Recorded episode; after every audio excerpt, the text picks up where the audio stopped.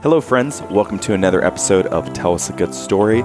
Today we have a very important story, very important message from Miss Tracy Kelly Brake. She discusses the mental health and depression issues that her husband dealt with. So, hope you enjoy this episode of Tell us a good story.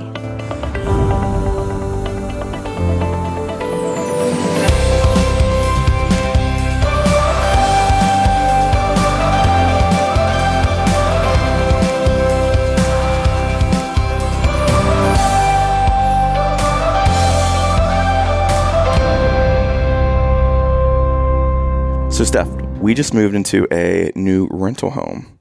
You know who's good at homes? I do. Jay Luebbe. And Miss Connie Luebbe. yes, they build custom homes. They do remodeling, they do office construction. Steph, if you go to luebbecompanies.com, they have a picture by picture here on the portfolio, and everyone is absolutely amazing. I want every one of them. I want that one or that one. Oh, maybe that one.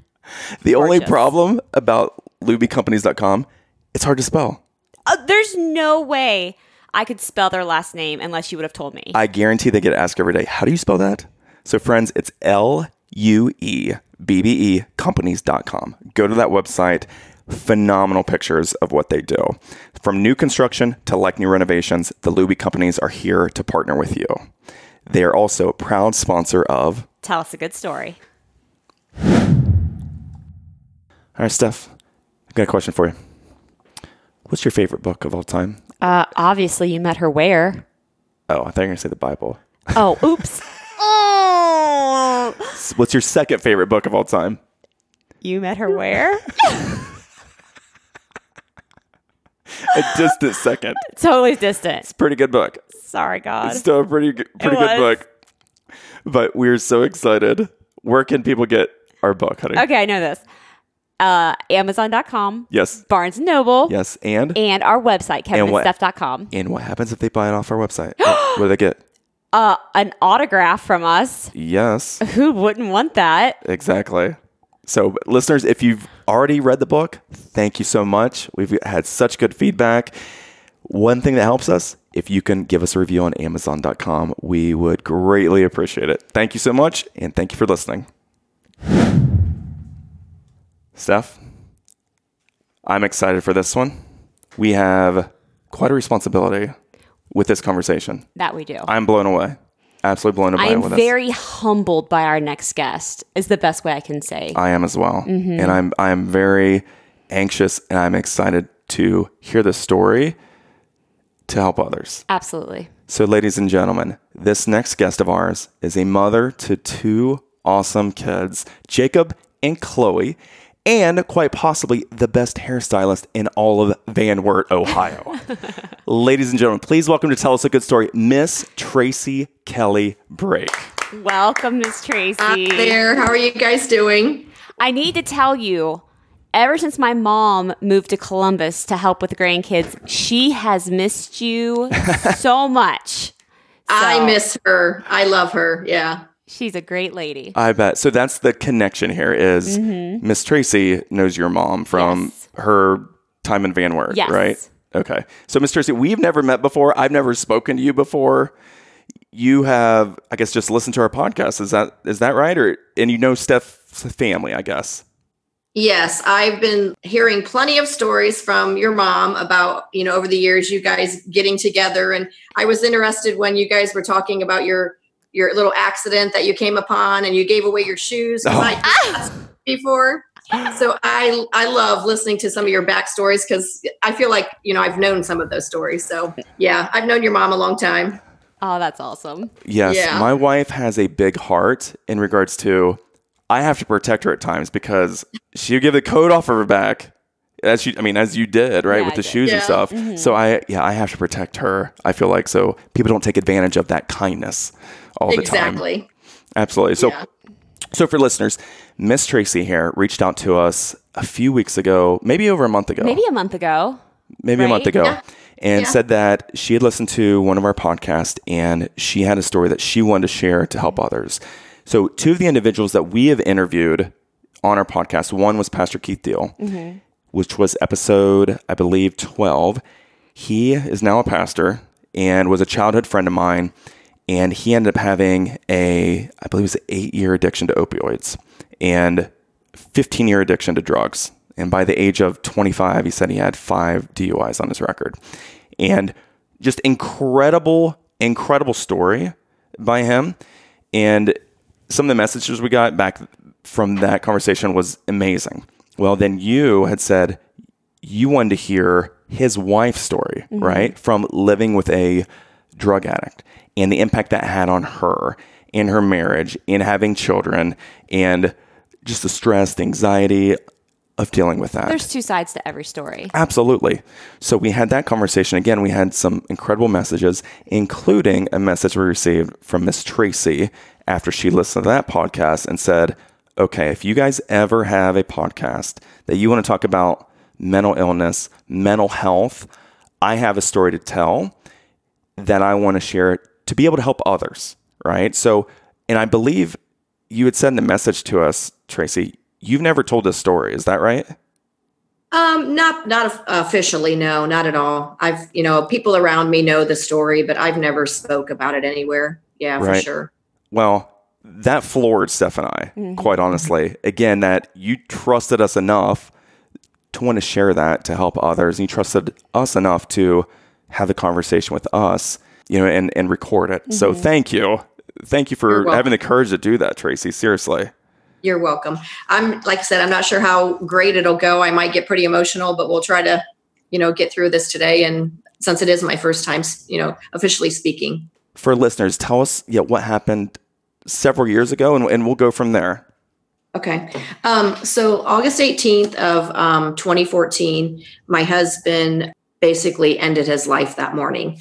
My daughter had cheer practice that morning, and I had taken her to cheer practice like at 7:30 in the morning. Came back home, and I had not slept well that night, so I basically just took a nap on the couch. At that point, my husband was, to my knowledge, was sleeping upstairs, and my son was also sleeping.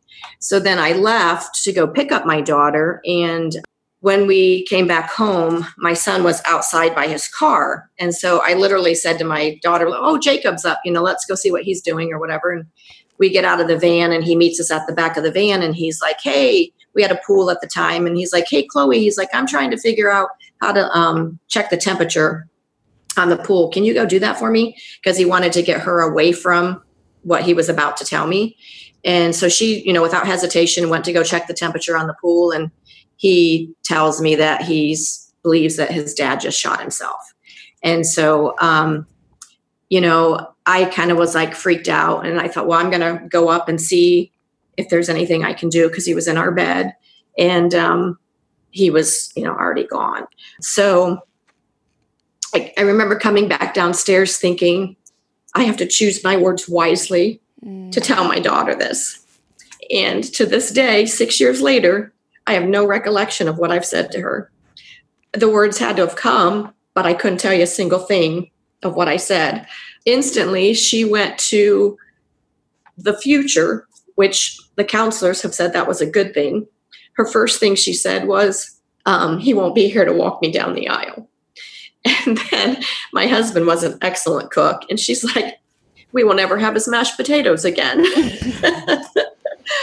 so you know the the process went you know the cops were called my husband my son had already called 911 before we got there and um it was just the worst day of our lives you know just to have that happen to have my son in the home at the time that it happened in my husband's defense as far as my son being in the home i feel like i because our bedroom was on the side of the house where our lane was so i feel like he probably heard me go down the lane, not realizing that maybe I had come back. And my son had gone downstairs. So I think the timing, as the way I have to look at it, is the timing that I went into the garage. He probably heard our son go downstairs, then heard me go down the lane. I must, I have to assume he thought everybody was gone because I'm sure he would not have done that with my son in his bedroom, you know. And on my son's side, it wasn't uncommon to hear a gunshot out of our bedroom because we had a barn. There'd be groundhogs and things like that. My dad uh, really against like shooting a groundhog out the bedroom window. What? my yeah. So then my son was kind of like, he just felt like, no, that was too close, you know? So yeah, so it, it was, it was just the most horrible day of our life. And basically, you know, we uprooted that day because we couldn't live in the home. And so we had to live with some family members for about the next three months. And um, one of my siblings had a rental property, and that came open at, at that three month time frame. And so um, we moved into that for about a year until I was able to get my house sold. Um, my husband had a construction business at the time of his death, and so we basically had to, you know, kind of get the house prepared to try to sell. We had to sell, um, you know, his his business, his tools. We had an auction to do that. So it was very. As I look back now, I mean, it was a very foggy time in our in my life. I can't really speak for my children, but um, it was a very foggy time because you're just going through the motions. You know, like I look back now and like my dad died when I was 18. My mom took a month off work, but my mom was a, a management position, so she got paid. So I took a week off work and then I was back at work. And just recently, I've really been thinking, and I'm like, we buried my husband on a Friday. Both of my children went to school on Monday. Mm. And so I now think back how wrong that was. But what else? You know, we didn't know the protocol as to you know how things should go or whatever. My daughter was a freshman in high school. My son was a sophomore in college. You know my my daughter did therapy. We had a lady that reached out to us at the viewing. Um, my husband had done some work for her in her home and stuff. And so she reached out to us to us and was willing to pay for therapy for us. And so you know we took took her offer. And my daughter probably used the most of that because i felt like she needed I, have just always been about my children, you know, right. putting your children first, as you guys probably do as well. You just continue to push forward. And the first day after he died, which was August 18th, that I had absolutely nothing to do was the day after Thanksgiving or the Monday after Thanksgiving that year. And I just sat and cried all day. Mm. And so I'm like, I can't do this. You know, I, I got to stay busy. And as I'm, you know, starting to kind of get into this more, some days I feel like maybe I haven't totally dealt with it myself yet because of I've just kept busy. At some point, too, I almost felt embarrassed that he took his life. I felt like that was a representation of me and our family. Just for a split second, I, I felt that way. And then it's like, well, no, I know it's not my fault because they're dealing with, you know, a mental health issue and they're actually sick. But um, just all kinds of things go through your mind and go through your head. And yeah, I'm just, you know, I just have to stay busy. And there's still days today that like I still cry, you know, mm-hmm. just miss him, miss the uh, companionship, miss, um, you know, someone hugging you at nighttime as you're going to bed, you know, it's just really, really been tough. well, um, hats off to you in regards to your world's turned upside down and you immediately think of your two kids Absolutely. And it's, and it's fight or flight here. Yeah. It's okay.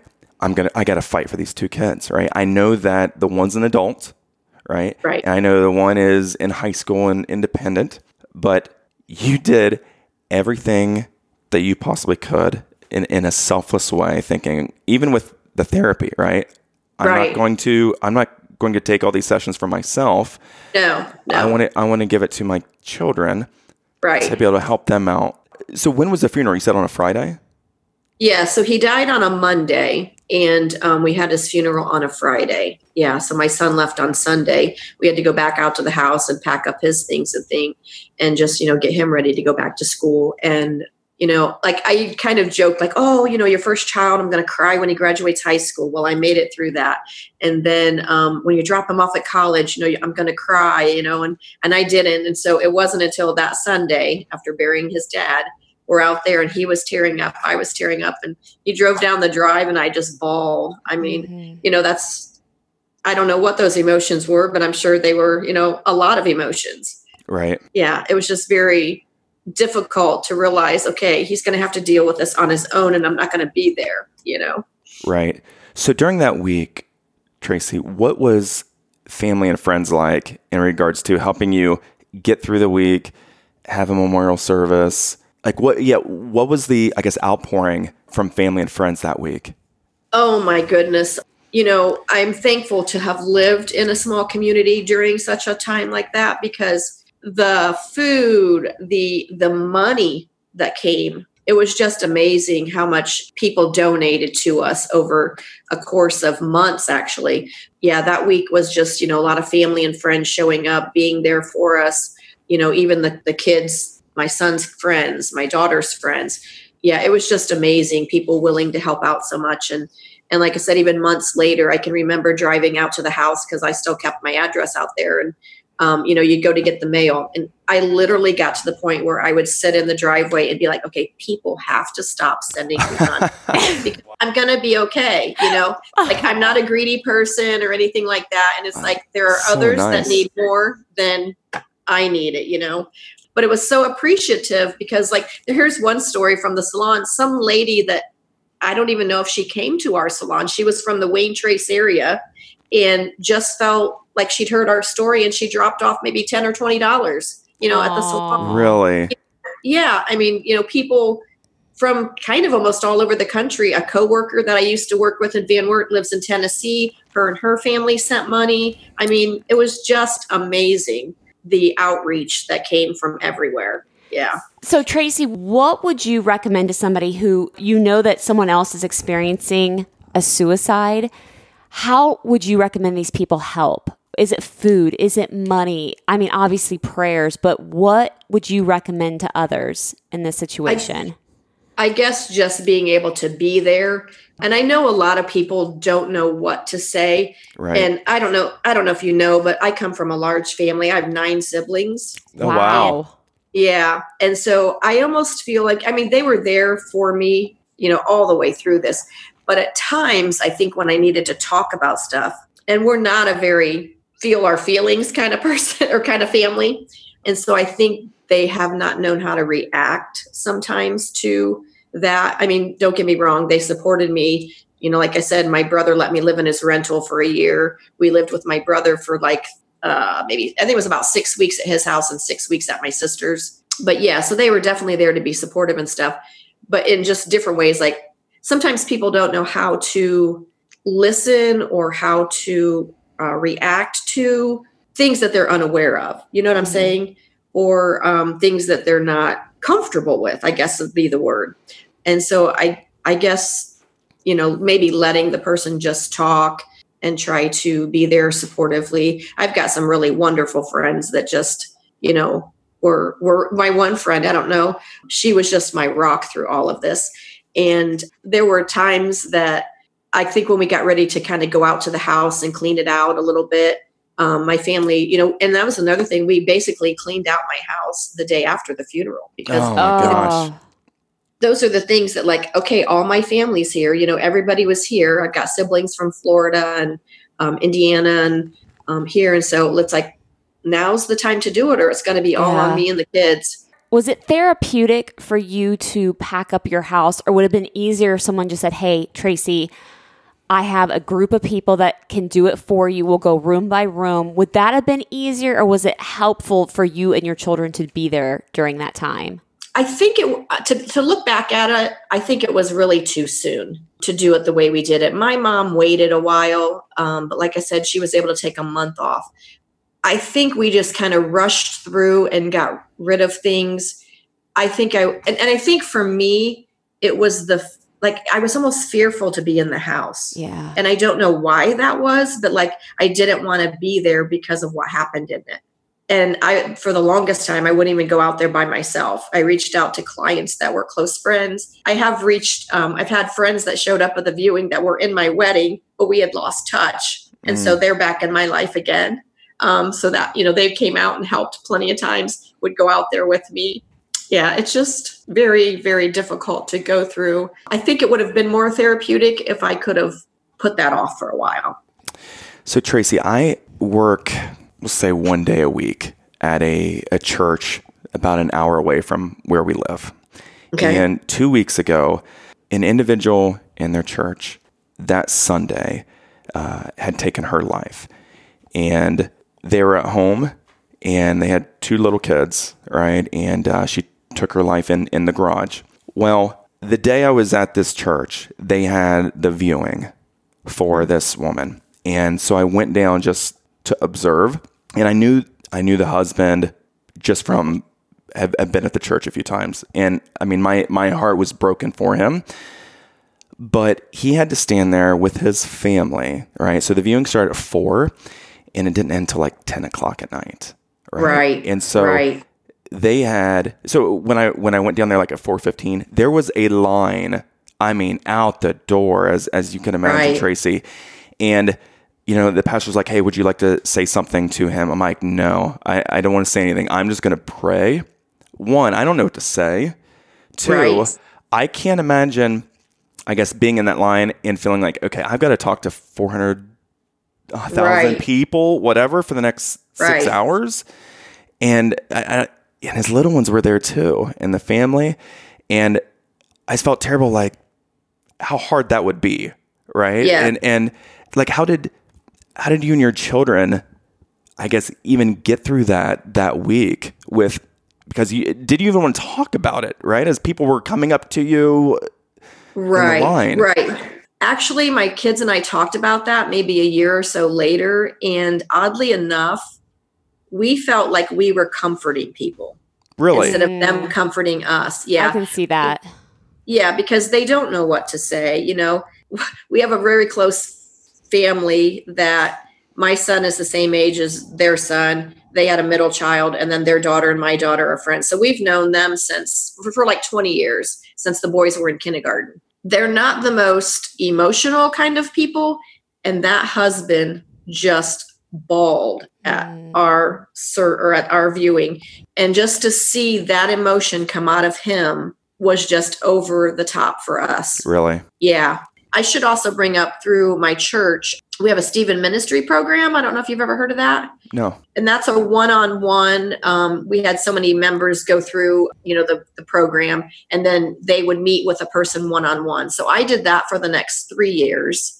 Um, and that saved me thousands of dollars in therapy where you know we met month no we met weekly for about a year and then we you know lessened the time and we got down to like monthly on the third year time frame and kind of felt like we were able to like cut me loose if you want Right. to say it but yeah it's just a very numbing situation and you know you just you don't know or i didn't know the protocol or if there is a protocol you don't know if you're doing things right you don't know if you're should have done things differently. It is what it is and it's just you have to kind of continue to live through it and try to get you know I, I feel like in our situation and like if i get a chance here to talk about um, the things in the past too i believe therapy is one of the biggest things that can help people and i think that you have to be able to find the right therapist also you know my husband had seen a couple that maybe he didn't like and then you know you have to be able to have that connection where you feel like you could just spill your guts to them right, yeah so So I want to revert back to years before the situation happened. You Mm-hmm. said he was he struggled with depression. Did you see signs where this could be leading in this direction? Let's go back that way. Okay. As I funny, um, we were high school sweethearts. We met and we met out at Vantage Vocational School. And Vantage. so- oh, I remember Vantage. what is Yeah. that It's like a vocational school. Vocational for School. skill? Yes, like, to- yeah. okay, Yeah. That's where I went for my cosmetology. So I was licensed basically at 17 because I graduated at 17. Oh wow, So- Wow. Yeah. So um, we met out there and I still have our love letters that we would pass in the hallway. Oh, so those have been you know awesome for me but um, as i look back now i believe he probably was depressed when i met him but we're talking 1981 1982 you know nobody talked about mental health i didn't Right. know anybody that had mental health issues and so you know i can see it now but then you know as i see it you're kind of like okay he's kind of negative a little bit you know but let's try to turn that around because i'm a pretty positive person. But so so for the the first several years we were married 33 years when he died. I'm sorry i take that back. We'd been together 33 years. We had dated for eight.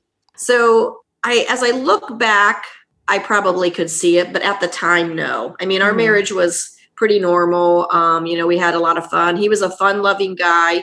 He liked to make people laugh he was a great host and he loved to entertain out at our house we always had like big family functions and bonfires and things like that and um but I think if you read up on like comedians, I think people that do deal with depression like to make people laugh, and that's kind of how they hide their internal pain. Hmm. And so that's definitely how he was. But probably about the time 2008 hit, when the recession hit, is kind of, I feel like when we started seeing really a lot more signs of it.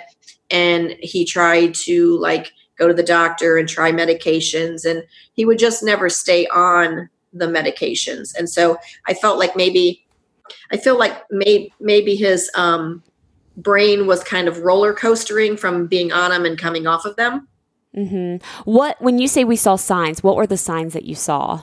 In the beginning, just kind of like um, going to work and maybe just not communicating as much, um, sleeping more. You know, not wanting to go do things as a family, or he stopped coming to our family functions, and so being a person that's not depressed and coming from not knowing anything about that and I didn't know what was going on at that point with him and so I just got frustrated and I would get upset you know?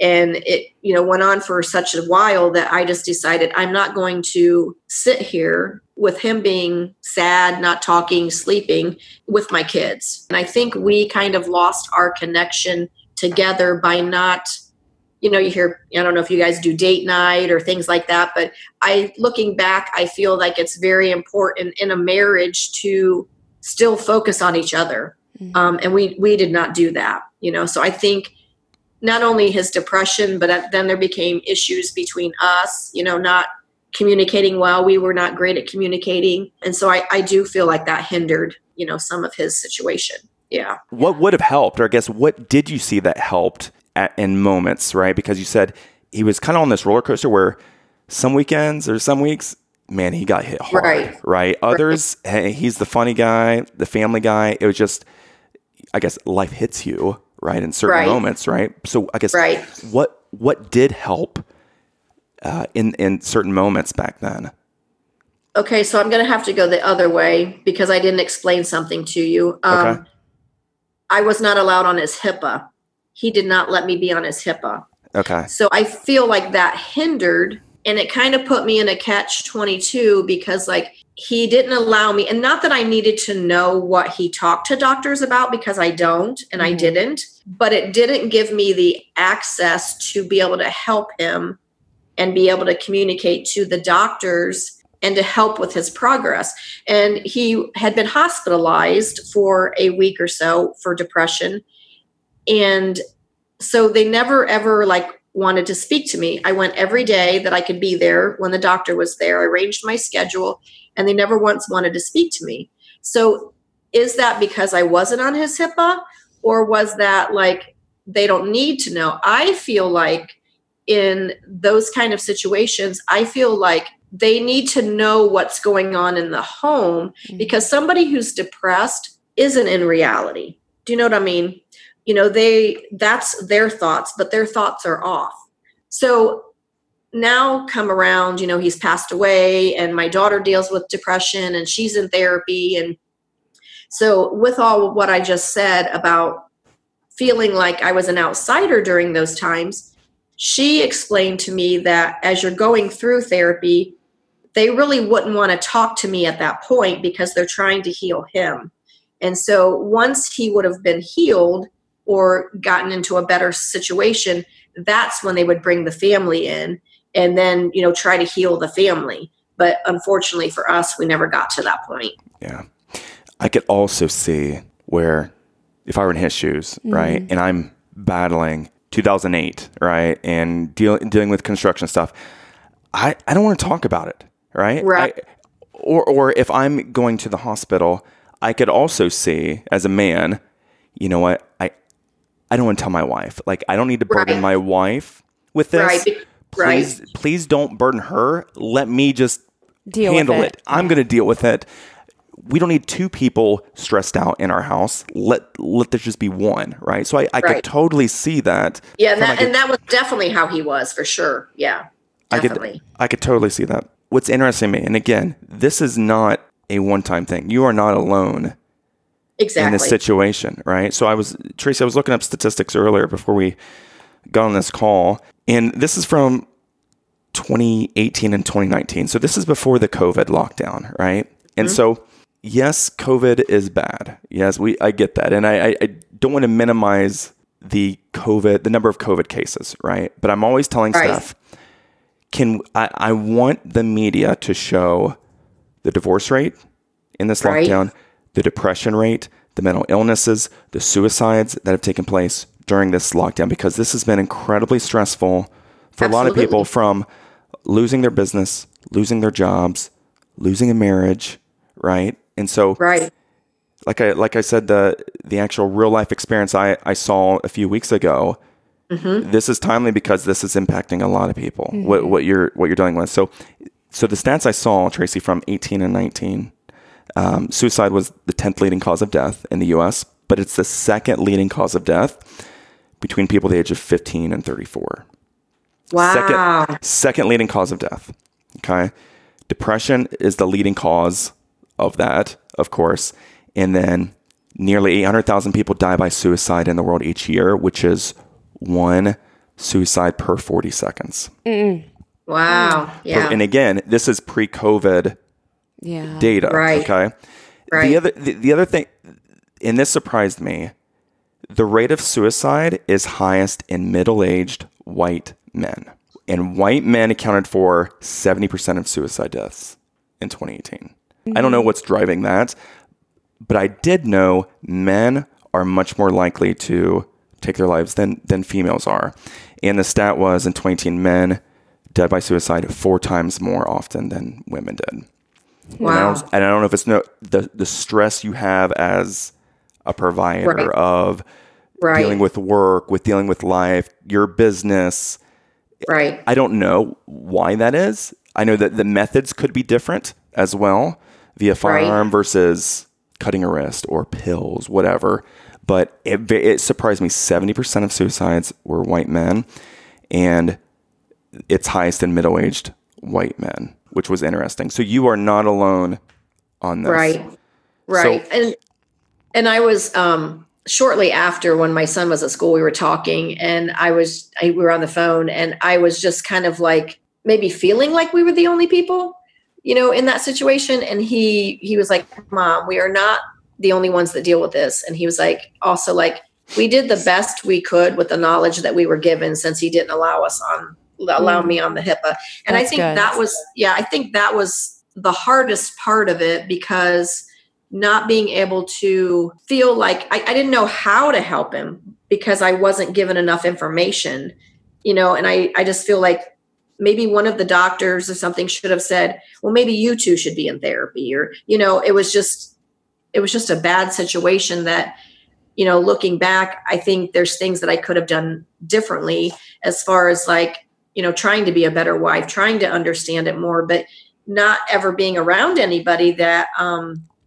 had depression or you know not experiencing myself. I just really didn't know how to be that supportive wife you know or how to be there for him. And like you said you know being the man and, and he was definitely just what you described. You know he was the provider of the home. And so when he felt like there wasn't any work coming yet i think he could have survived the recession but like like i said he wasn't picking up phone calls and things like that and so yeah I, I don't know how to feel because i don't know how that feels to be you know in a depressed you know mental health issue so um, it was just very very hard to see that and very hard to um, communicate and i think that was the biggest thing was our communication One thing you just said, Tracy, is you're like, I don't know what else I could have done. How could I have been there? I guarantee you, just from listening to my mom talk about you and this conversation we've had, you were there, right? Yeah. You were also in survival mode. You're a hairdresser. You're a mom of two. Your your husband is depressed. He's not getting, you know, not answering calls, not going to work. So you're doing the grocery shopping, the cleaning, taking care of the Right. kids, running the kids, doing your work. Dropping You- off at cheerleading Dro- practice. Yeah, like you were doing everything. You can only do Right. so much. So I don't want you to think back like, what more could I have done? In that season of your life, you were doing all you could. I'm pretty sure you were probably stretched so thin already that sometimes when your husband's just sitting there, you're like, okay, I've got to take care of this part of my Yeah. life so Yeah. the kids And- can still have a normal functioning you Family. know family yes Yeah. Tracy, for someone who's listening here, what would you, what advice, I guess, would you give them if they see a spouse that's dealing with mental health issues or going through a rough time and you do see their mood spike all the time, whether it's given what's going on with the economy, the environment, their family situation? What, Right. would, what would you recommend for them? Yeah. So basically, therapy trying to help them stay on medication, help them find the right, right medications, um, because that's a balance in itself. And honestly, we kind of went the route of a general practitioner that was dosing or giving out the medication. I feel like you need to get to a psychiatrist because they're the ones that actually should be dosing out your medication, not a GP. And then, then the you know the therapist or whatever. Um, I feel like we kind of did that wrong, but you know we were lack of funds too. Mhm. So So, again, we're doing this to be able to help others because right now, as you know, this is an incredibly hard time for people that are dealing with stress, anxiety, being cooped into the house, feeling like their world is falling apart. So, mm-hmm. I really truly believe this is very timely, Tracy, in regards to being able to help someone who, who maybe listen to this on their way to work, right? And they're already stressed out about what Right. they're going to what they're going to have to handle in a few minutes once they get to work, or they're at work right now listening to this and they're stressed out, feeling like their world's falling apart. So, um, Right. again, I really feel like this is very timely in regards to it's going to help someone. So speaking of the COVID time, I, I lose my job, you know, for nine weeks.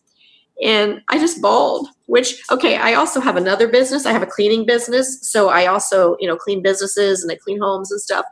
So I lost the salon job because of COVID. And my reality was I'm still ticked at my husband because he was a gardener. He could feed me. If things get really unsettling in this world, he knows how to shoot a gun. He's going to protect us. So I lost my security as well. Um, I think I still struggle with that a lot, that he's not here to provide that security for me. Mhm. Well, Tracy, times like these, I I don't know what to say, right? And when I don't know what to say, what I do is I pray. Right. Would you mind if we prayed with you right now? That would be awesome. Thank you so much. and it, we can edit this out if we need to, but uh, I'm going to pray for you, and I'm going to pray for listeners. I know that we do not we do not advertise this as a Christian podcast, but I'm going here anyway. Yeah. So, Heavenly Father, I thank you for Miss Tracy Kelly Brake. God, I thank you for the courage that it took for her to have a conversation with us. God, I pray that this story, that this experience would help somebody out there. God, and I pray for her family right now, her son, her daughter, Tracy as well. And I speak love and hope and joy And over this peace. family. And I bind every attack of the enemy that is come against this family. I bind the spirit of depression. I bind the spirit of suicide. I bind the spirit of all mental health issues. And we release the kingdom of God right now over Tracy and her family. God, that they will look back on the memories they had with their husband, their father, and it won't be it won't be a sad, it won't be a hurt every day of their lives, but it would be like we had a great life with our dad. We Memories had a great life with my husband. God, and that they would have peace as they continue to walk this out every single day. And I just speak love and peace over this family, that it would be like hitting a reset button from here on out. We give this family to you in Jesus' name. And God, I just speak over any listener that is going through the situation. God, that they can hear this episode and God, that they know there is hope. They know, they know that they can go to a family friend, a pastor, a wife. God, because everyone wants to help. God, that they just feel the love surrounding them. And God, I just pray over everyone right now struggling in the situation. God, that you wrap your arms around them. And God, that they know that they can go to someone so they can talk and get through this situation. In Jesus' name. Amen. Amen. Well, one, one thing I wrote down was the suicide awareness hotline. I did too. That's Did awesome. To mention that, yes. So you can Yes. you can reach out, listeners. Please, if you have any issues, please reach out. Suicide Awareness Hotline. It's 1 800 273 8255. And we will put this in the show notes as well that you can reference if, if you need that. But yeah, 1 800 273 8255. So, Miss Tracy, thank you so Thank much. Thank you. Wow. Thank you so much. I have goosebumps. I was just Thank you so much for letting me use your podcast to Oh. um, on this. Yeah, thank you so much. I appreciate it. And if you're in the Van Wert area, go to Miss Tracy, She'll do your hair. best hot hairstylist in Van Wert, Ohio. My mom would attest to that. Absolutely. Yes. Thank you, Tracy. Thank you so much. Listeners, if you like what you just saw, like what you just heard, please go to iTunes, go to YouTube, and subscribe, rate, review this podcast. That's the only way we'll be able to continue to produce this. Where else can they go, Stephanie? they can go to kevinandsteph.com. That's all I know. So, is that it? You crushed it. Yes, crushed it. Thank you, listeners.